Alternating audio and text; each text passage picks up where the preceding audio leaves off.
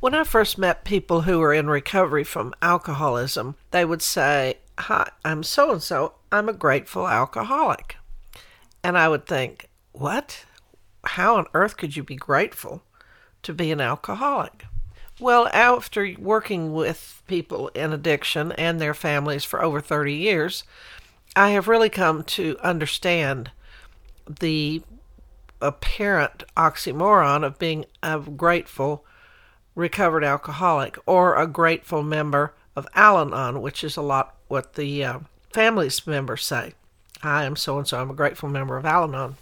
So, in the 12 steps, um, I didn't ever learn this in graduate school or in, in my preparation work for being a psychotherapist, but it is such an incredibly hard and yet very helpful set of suggestions through the book Alcoholics Anonymous, which is the original program set out in that book for working the 12 steps. And all the other anonymous programs have borrowed that 12 steps. But what's happened over time is the 12 steps get thrown up on the wall in a list, but the instruction manual, which is the the big book of Alcoholics Anonymous, somehow then doesn't get opened. And when that happens, the interpretation of how to use those steps becomes diluted. And you, if you don't know what the book actually says to do with these steps, you leave yourself open to everybody's interpretation. So I want to take a phrase that um, talks about three situations to look at when you're hurt. And um, the thing that I admire so much about the 12 steps is that people who work this program in any form, under any whatever uh, anonymous program, live life very bravely. It requires that they take a look at what is their part in this. Now, the people who suffer from addictions and work these steps, they have to take a look inside because they can't afford to mess around because they'll die with the use of these chemicals. So they have to take a look at what is my part in this situation. They have to rigorously honest about their selfishness, their self-centeredness, their uh, not being of service to other people. And so I want to take these three situations that they ask you to take a look at. So in the book, there's a, a paragraph basically that says selfish self centeredness, that we think is the root of our troubles driven by a hundred forms of fear, self seeking, self delusion, we step on the toes of others and they retaliate. Okay, so that's condition number one. When you're hurt or you think uh, you can't imagine why somebody has hurt you, let's apply that first situation. Did you step on the toes of someone else and are they retaliating? Is are they getting back at you because you hurt them? Now, those situations to take a look at may be hard, but they're easy to see. Yes, I was thoughtless, or yes, I didn't text that person back, or yes, I had an affair in my marriage and I hurt my wife, my husband, my whatever. So, like I said, it's not easy to take a look at it, but it's it's it's um the facts are clearer. I did this and then they got back at me. The second situation, they say, sometimes people hurt us without provocation. Okay, so that's situation number two. I'm just walking down the road, you know, man my own business, and somebody hurts me out of nowhere.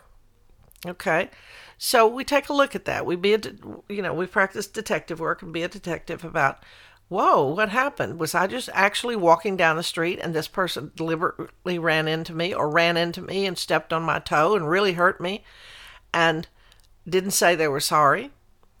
So sometimes we love those because then we say, well, I'm not to blame. That person was the problem. Uh, so that does happen. Somebody just hurts us and they're having a bad day or they they're just grumpy or whatever it is. But then this third situation, oh, it's the kicker.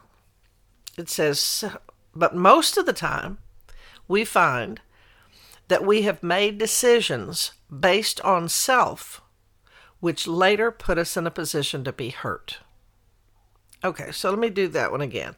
We, we find that sometimes we have made decisions based on self, which later put us in a position to be hurt. So ask yourself I'm hurting right now, and how did I get here? Now, it's we love to blame the other person. Yeah, but he. Yeah, but she. Yeah, but my boss. Oh, yeah, but, yeah, but, yeah, but.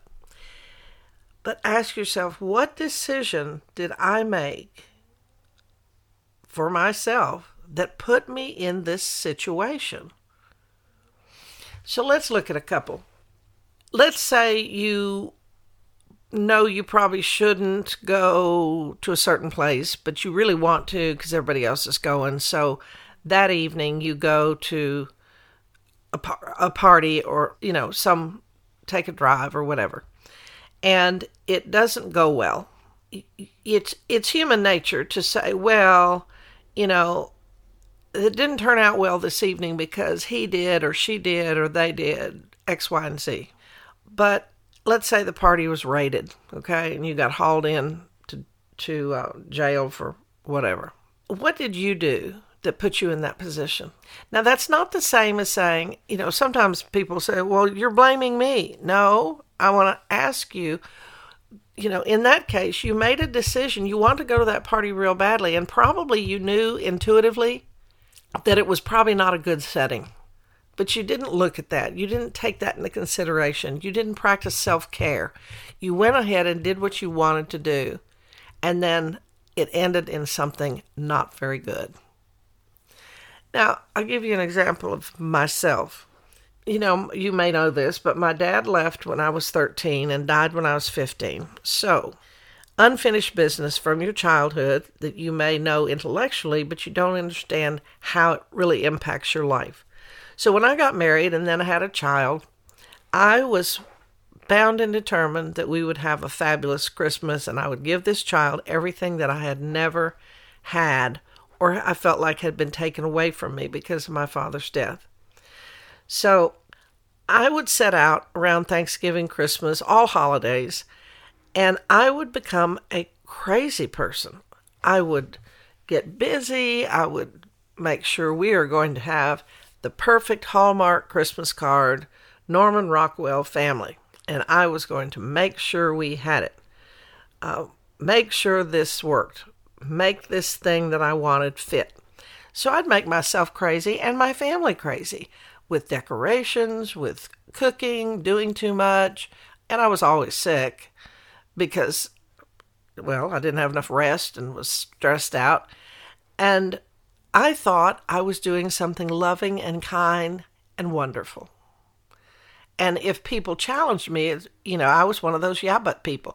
Yeah, but I want to make sure that my daughter has the best Christmas. Yeah, I want to make sure that she has the best field trip at school. Yeah, I want to make sure.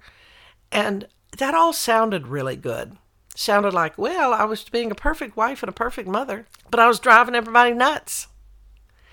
And when I finally was invited to take a look at my own behavior, I didn't realize that all that kind, loving, and caring stuff that I was doing was out of my own desire to give this kid something I didn't have.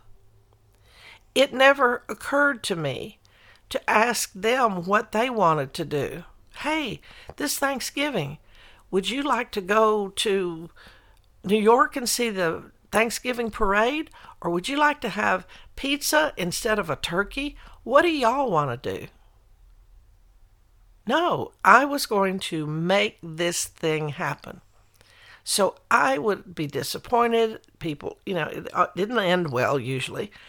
And it never occurred to me that I was making a decision based on me and what I wanted, myself, that later put us in a position to be hurt. Now, it's harder to see when somebody does something uh, legitimately to hurt you.